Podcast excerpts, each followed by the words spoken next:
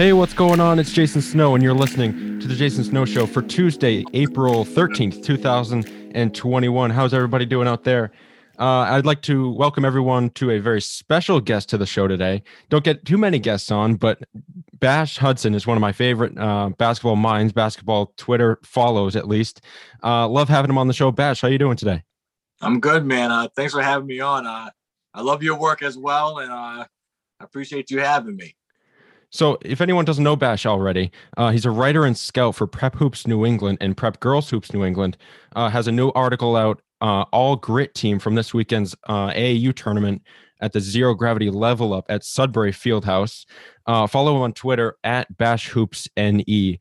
Uh, like I said, incredible work, and you better check it out. You're missing out. Um, so, you know, as a scout and as a writer and a guy who just loves hoop, like you said to me before this, you just love basketball all, all year round.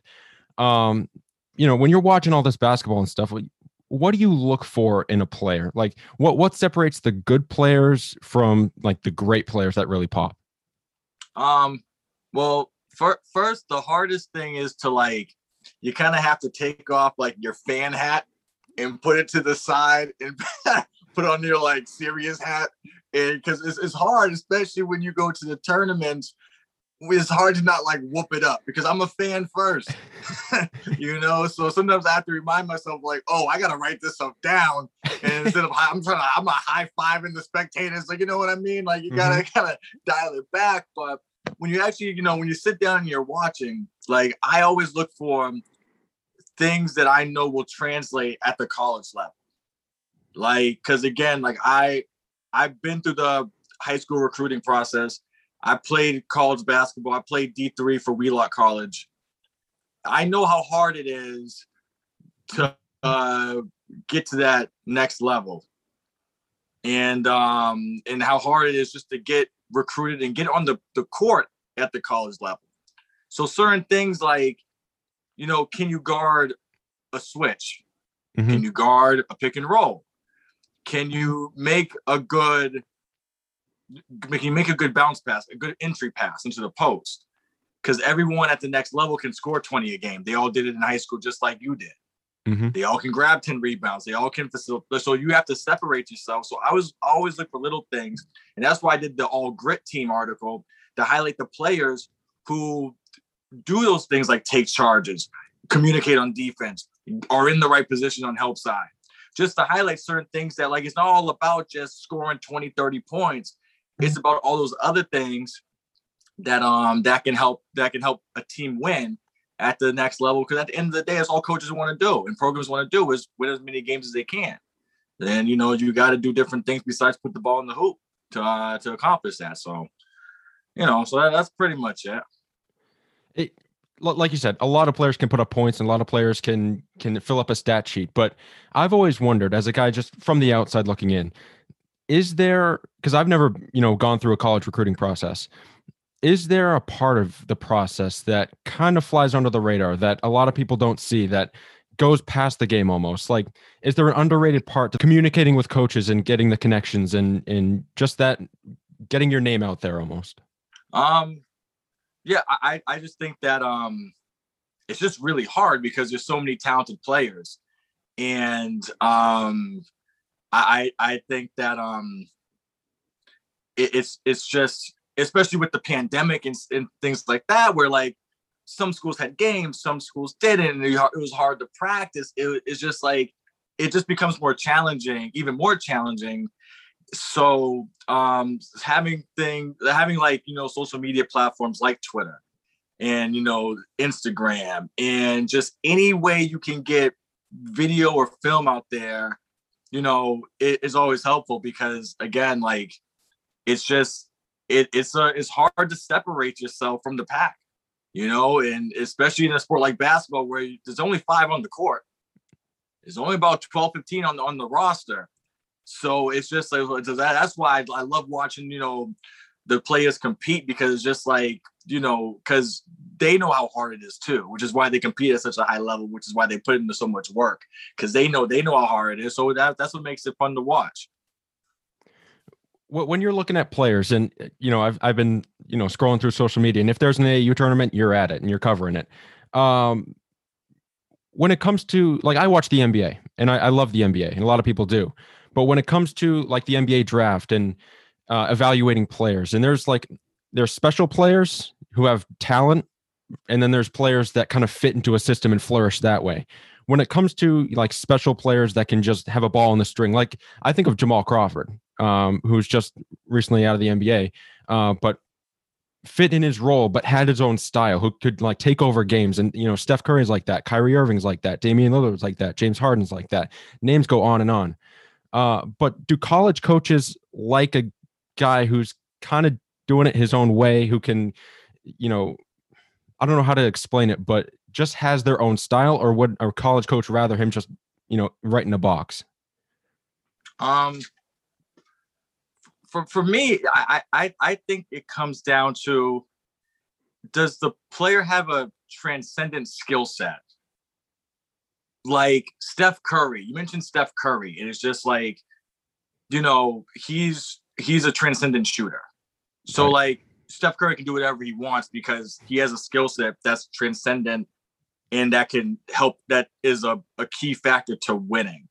Like Damian Lillard didn't become Damian Lillard until he realized that, oh, like Damian Lillard's like his basketball IQ like helped him to go from like one level to the next because he understood that okay the the defense thinks that shooting from the logo is a bad shot.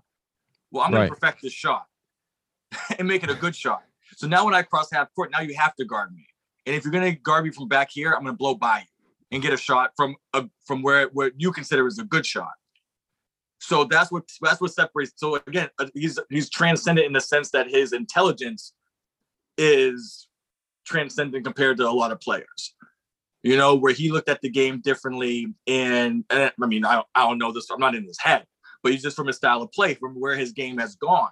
Mm-hmm. It's just like no one was shooting like we call him Logo Lillard now. you know what I mean? And it's just yeah. like like it's like when Paul George hit, he hit the shot on Paul George, and Paul George's like, "That's a bad shot." No, it's not Paul George. Damian Lillard is he can make that shot. He practices that shot. Right. If you watch Damian Lillard in practice, he's probably shooting from that 200, 300 times, perfecting that shot to make it a good shot. Mm-hmm. So it, it's just so again. So I, I I just think that um I just like even like Jamal Crawford, like his crossover is just like it's one of a kind. So it's just like you kind of say, okay, like just you can do that. Like that's fine because you're that good at it. So just like if that's what's gonna make you effective, then it's just like okay, we can you can dance all you want to, right? You know. And even furthermore, as a scout, and say if you're if you're on the if you're on the sideline at an AU tournament and you see a guy trying to trying to be like those guys and try to be t- transcendent and like pull up from half court, what is your I mean, I guess it depends on the player, but what is your kind of perspective on these guys in AAU or amateur basketball trying to emulate these guys. What what's your point of view on that when you see that during games?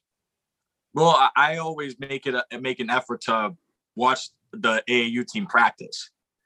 I've been to a lot of practices, and it's funny. Uh, on Sunday, I saw one of the best shooting performances maybe ever.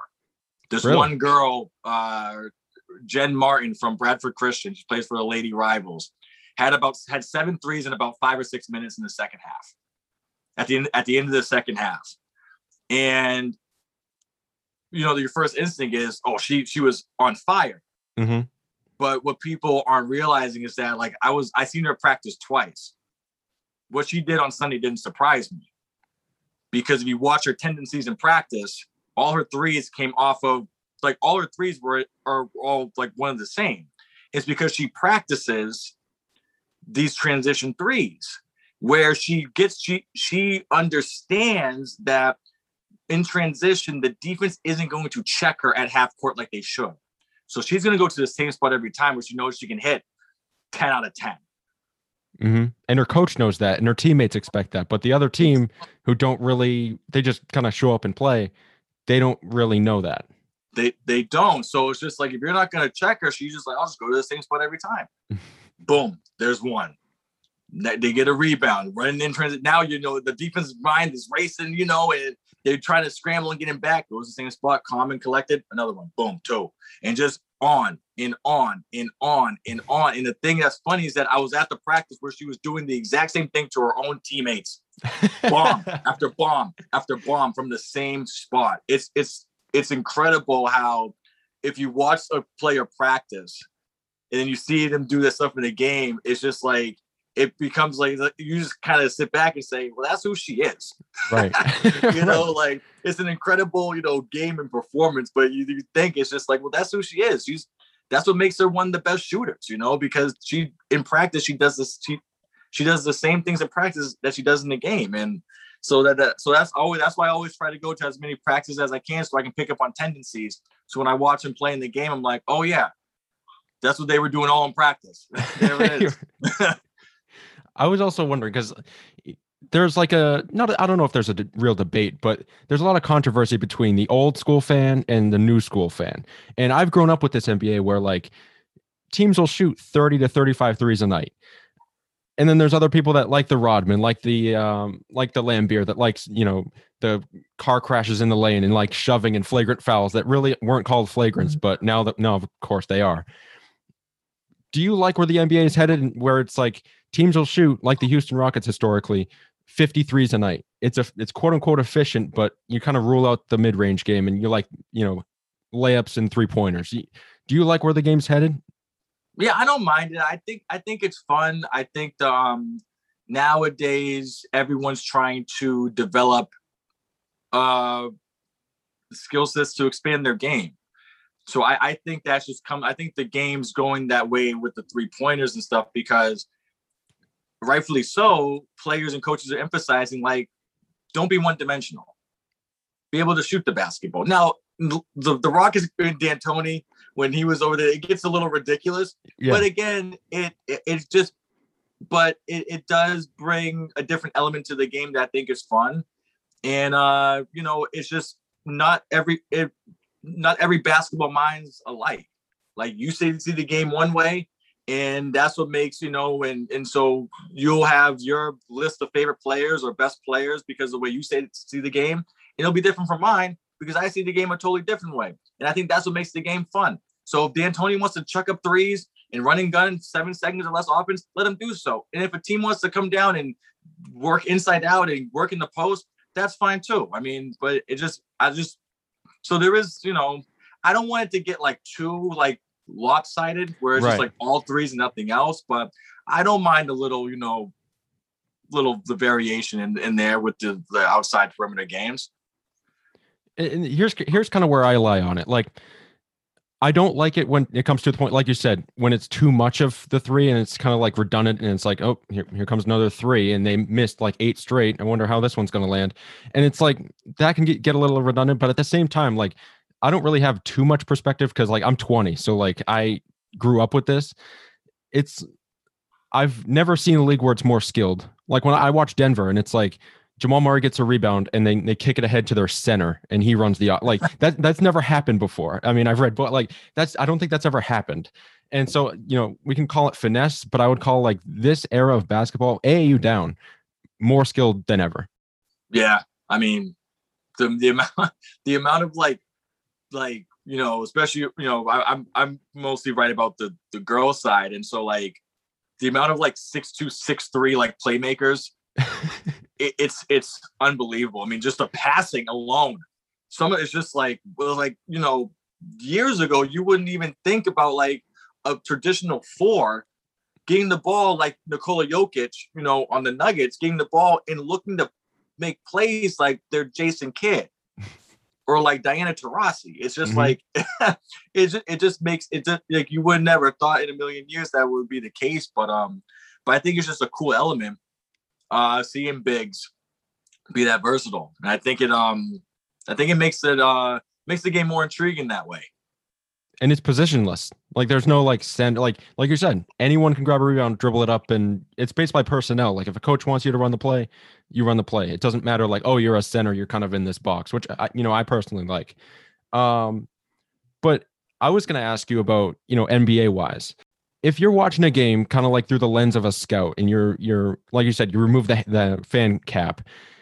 Who is the scout's dream player? Like if you were to like build a prototype of a basketball player who's currently in, in the NBA? Like, who is the scout's dream? I look at um, I I think I honestly think like LeBron is you know, and again I, I'm I'm a Celtics fan, so like giving LeBron props is is a very tough thing for me. but um, but uh, I think I mean LeBron is just his size, his court vision, his basketball IQ. I mean, he is just. I mean, it's incredible how like a guy like LeBron exists in the basketball world, and um, so I just think that I mean he's an easy one. Um, I I think someone like I think I, like the guys like um like the Zion Williamsons who are built like Shaq, but like he's another one who can handle the ball and can play make on the wing, which is always every time I see him, I was like on the wing, like he'll sometimes bring the ball up and run the offense. I'm just like, oh, this is pretty cool. like like seeing someone like Zion do that is just like the, having the trust that he can facilitate an offense at his size and his position is just is mind blowing. It's just like bodybuilder. So, um, he's, yeah. he's crazy. yeah, he's he's like he's like it's you know, but um, but yeah, I mean, uh, Scout's dream. It's just like it's mainly the guys who just have it up here, and then but maybe don't you know, like a guy like like Jokic, you like you look at him, you're just like, did this guy plays basketball? Yeah. Then you see him, and he's just so like a, like even like Luka Doncic is another one. You look at him, you like everything he does is in slow mo. Like his oh. step back, it's like how does anyone not block this shot? Mm-hmm. and it's it's so, but again, I think he's just so far ahead of you up here that it's just like he knows spacing and footwork and how much separation he needs to get his shot off. And I think so. Those guys always, you know, fascinate me in the league. And by the way, Luka, 22. Like we, these guys aren't even like in their prime yet. Like not even close. Steph Curry, you know, is 33 years old right now. L- Luka has 11 years to catch up to where Steph Curry is right this moment. Like, can we imagine that? Like, that's just insane. Yeah, it's it is. It's it's eye popping seeing what some of these young guys can do, for sure. I, like you said, big time Celtics fan, and I think we both are. It's hard to diagnose the problem. I mean, I you know going into the season, I wrote about this. I thought the Celtics were going to be like right there title picture. I thought Miami was going to be there. Brooklyn, obviously, you know, took last last year a little bit off, uh, but now they're louder than ever. I didn't think Philadelphia was going to be this good, but what's happening with the Celtics? I mean, they have all the talent. They make the the midseason trade for Fournier, which I liked. Motivation wise, not there a lot. Defensive intensity, not quite there a lot. Chemistry, maybe not there a lot. Well, it's hard to diagnose the. What do you think the issue is? I think the issue dates back to the bubble when they played Miami. And was it game one or two that Tatum got stuffed by Bam Adebayo? Yep. So he gets stuffed by Bam Adebayo. And if Tatum was the is the guy that everyone thinks he is, the rest of that series he he's he's out for blood. Kobe Bryant, LeBron, KD, you name any of the top players, if they get stuck at the rim like that, they're dropping 40 the next night. 40. Like it, it's just, or they're at least gonna go out swinging. You know, because right. again, you know, you know, and, and the Tatum, he got worse. He got more passive. And I was like, oh, he doesn't like I and I, I think Tatum's a fantastic player skill wise, I think he has the tools. I'm this isn't me talking about we got to get rid of him. Like I don't. Right. It's not, it's, it's not that serious, and he's like 22. but, but I think it starts. I think in the NBA, you go as far as your best player takes you. If Tatum isn't going to assert himself on offense, he's not going to be the guy. Well, it's going to trickle down to the rest of the team. Your it's just your human instincts is you follow the the person at the top and Tatum to me is a little too cool for school. Like, and he's playing great the last two games. I mean, he's balling out of his mind. Yeah. But again, like, congratulations, you, you scored like 50 against Minnesota. They stink. Like, I'm, I'm glad you needed overtime to get that 50 and squeak one out and like at home against Minnesota. Thank you. So, like, congratulations. Like, I thank you for proving things that I already knew that you could score 50 against the worst team in the NBA. Thank you. but uh, but again, I think last game against against Denver. Okay, okay. Now now we're talking. So can we like build on that? I think they play Phoenix coming up. So there's another good team. Like, so let's see it against the good teams. But I just think that it starts with Tatum. And um, and I think the roster stinks. I think the roster absolutely sucks. So like, I mean, Brown, Tatum, great. Kemba's banged up. Smart, I'm I'm all good with Smart. He, yeah, bye bye. Uh, we should Oh, good. him. You're good with him. Like like see ya. Well, because I just feel like I mean it's just like you're moving sideways at this point with the Celtics, so you have to Yeah. shake it up. You're not going to trade Tatum and Brown unless you're getting a haul back. Uh, Kemba makes too much money. Smart, your Smart's value has gone down like the tubes because he's like he's been such a pill this year, and he hasn't even been that good on defense anymore. So like again, so like what are you going to get for him? So I think that window's closed. Fournier, I mean, fine. Like, because our bench blows so much, I guess Fournier is a good pickup. like, and, and I and I love Robert Williams. Uh-huh. Like, I, I I think the best thing Danny Ainge did was get rid of Theis because I find Theis useless. What, Jason? What you're gonna find? Useless. I- You're lighting him up here. what you're gonna find with me, Jason, is that uh, me when it comes to Boston sports teams, it's the opposite of prep hoops. Prep Uh-huh. hoops, I'm all, I'll, I'll, I'm the most positive, most like energetic person on prep hoops because, like, because why not? Like Mhm. you're supposed to. Yep. Like the, look at look at the talent out there on the court. Like, how do you not? The Celtics, though, like the, the, the when when I see when I see the professional athletes, you know, like not, you know what I mean? Uh-huh. Like, come on, get like it's just like like I, I just get wrapped up in it. and I get a little negative, you don't hold back. you know. But uh, so like I can I can I can get going on on them a little bit. But yeah, Theis isn't useless. That was a little, hey, I love it. but you know, yeah, I'll I'll I'll I'll tone it down. I I I get, I get too wrapped up in it, Jason. I love it. Keep it up.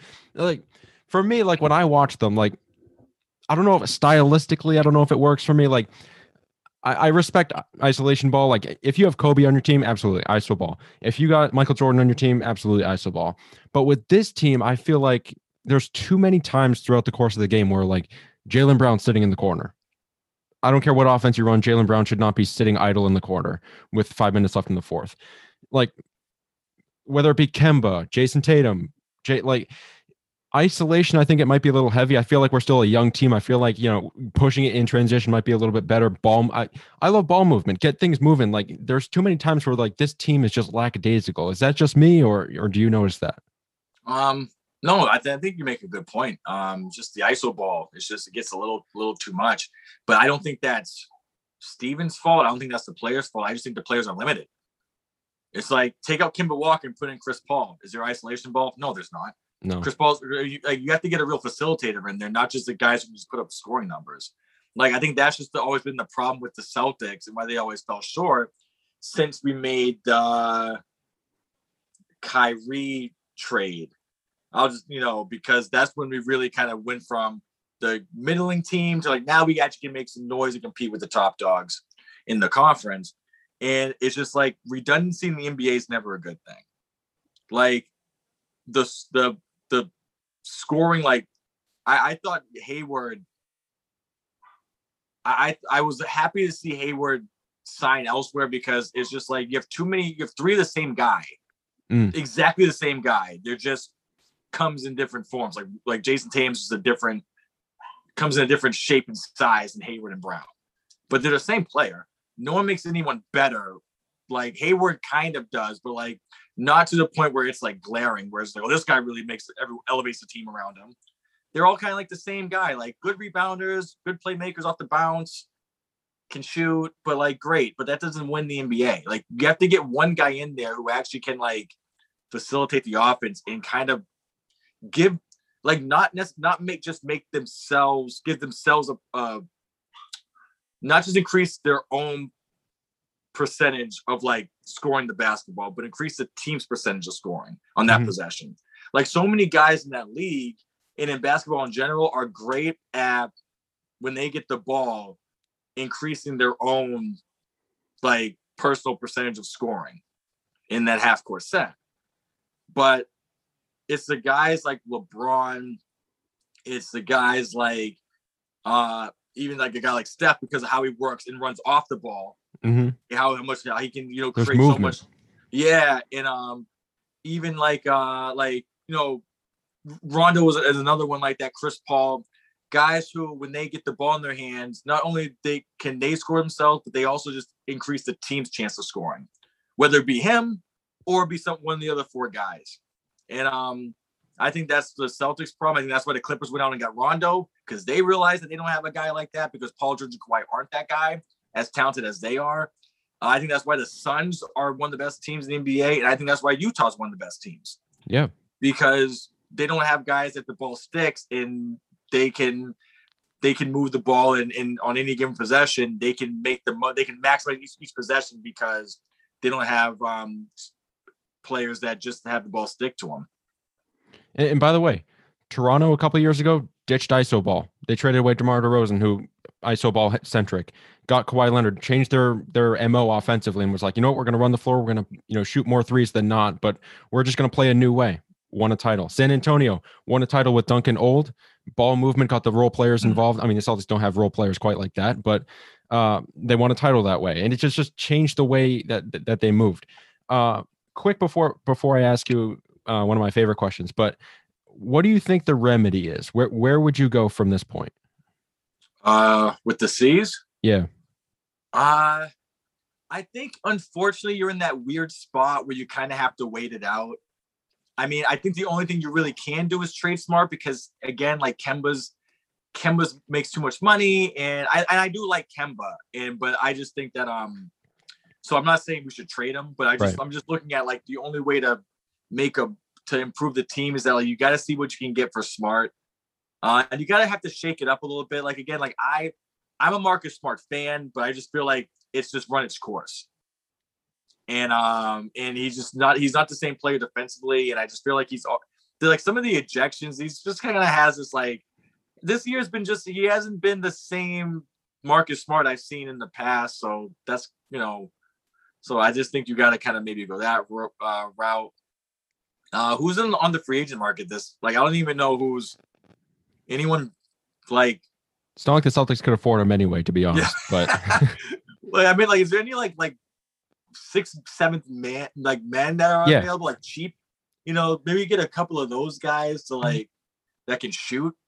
Uh, but uh, yeah, I think you have to just hope that like Tatum or Brown, more so Tatum, because I think he has a higher ceiling, develops into that guy who can just, you know, Take elevate over. the team. Yeah, because I mean, I, I, just and it might happen. He's young. I mean, 22, 23 years old. So yep. it's not impossible. We see it all the time. The guys get to 27, 28, and all of a sudden they're uh, they're different players. But you might have to make a. I think that in this NBA, uh, the with guys always teaming up together and chatting in the off season, you, you the, the time's ticking. So yeah, you kind of can't you can't wait too long because these guys might bolt.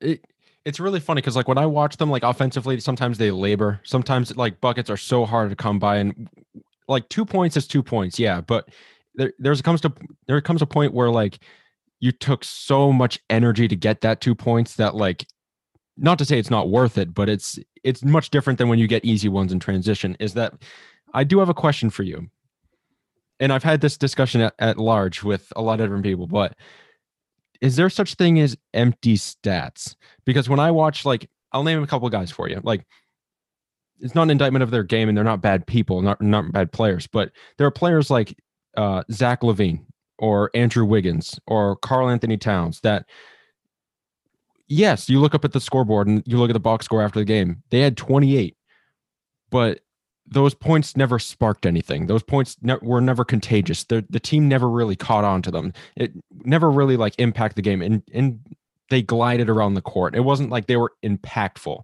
as players. I mean, yes, they scored 18, and yes, that looks nice on their average, but through the course of the game, they're not they kind of they're ghosts out there. Is that is that a real thing or is there such thing as empty stats? Um, you make a good point about. I mean, again, like it's not like you, yeah, like you said, you're, you're not naming like you're not saying the players are bad. You know what I no. mean? Like, you know, it's just like. But I think, uh I think, I think individual points are like wildly overrated which is why, which is, and when I say that, I mean obviously you need to score points to win the game, right? but I, I, but I just think like me personally, I don't put an emphasis on how like the actual number of points you scored, like congratulations, you scored a lot of points. Everyone in the NBA can. That's why they're in the NBA. Like newsflash. Like How no one gets in the. NBA because they stink at scoring. Like, but I just think that if you are scoring in ways that is like, it's like how you score. Like I think Karl-Anthony Towns stats aren't empty. I just think he doesn't play for a good team. Like I just think the way Anthony, the, the way uh Karl-Anthony Towns can score and what he can do on the inside, outside, I think that's valuable. Whether he scores 14 a game on a team that can win a championship or 30 on a, a crappy Timberwolves team. Mhm. Um, like one of like I always thought Kevin Love was the king of empty stats. Like he's like he averaged like 20 when he averaged like 24 and 15, like he's not that good. He's not, he's I mean, he's not that good that his stats that his stats indicate. So because it's like when you saw him with LeBron and Kyrie, yeah, he was a third wheel, but it was just like, well, he wasn't the same dog that was dropping 24 16 in the way he played right. because he but he but you know his game didn't scream like when he played with LeBron was like this is a 24 and 16 guy. He was more like like I, I just I just think that he was just a big fish in a small pond, and his usage rate was so high that it was just like okay I'm just I'm just I'm just getting stats because like my usage rate's ridiculous, but like I'm really not this this like good of a player. And, and He's still good and valuable, but just not to that extent. If that makes any sense Right. at all. and, and Chri- Chris Paul's kind of the opposite, where like you look up at his stats and he has like 12, but in the big in the big like scale, Phoenix wasn't even a playoff team last year.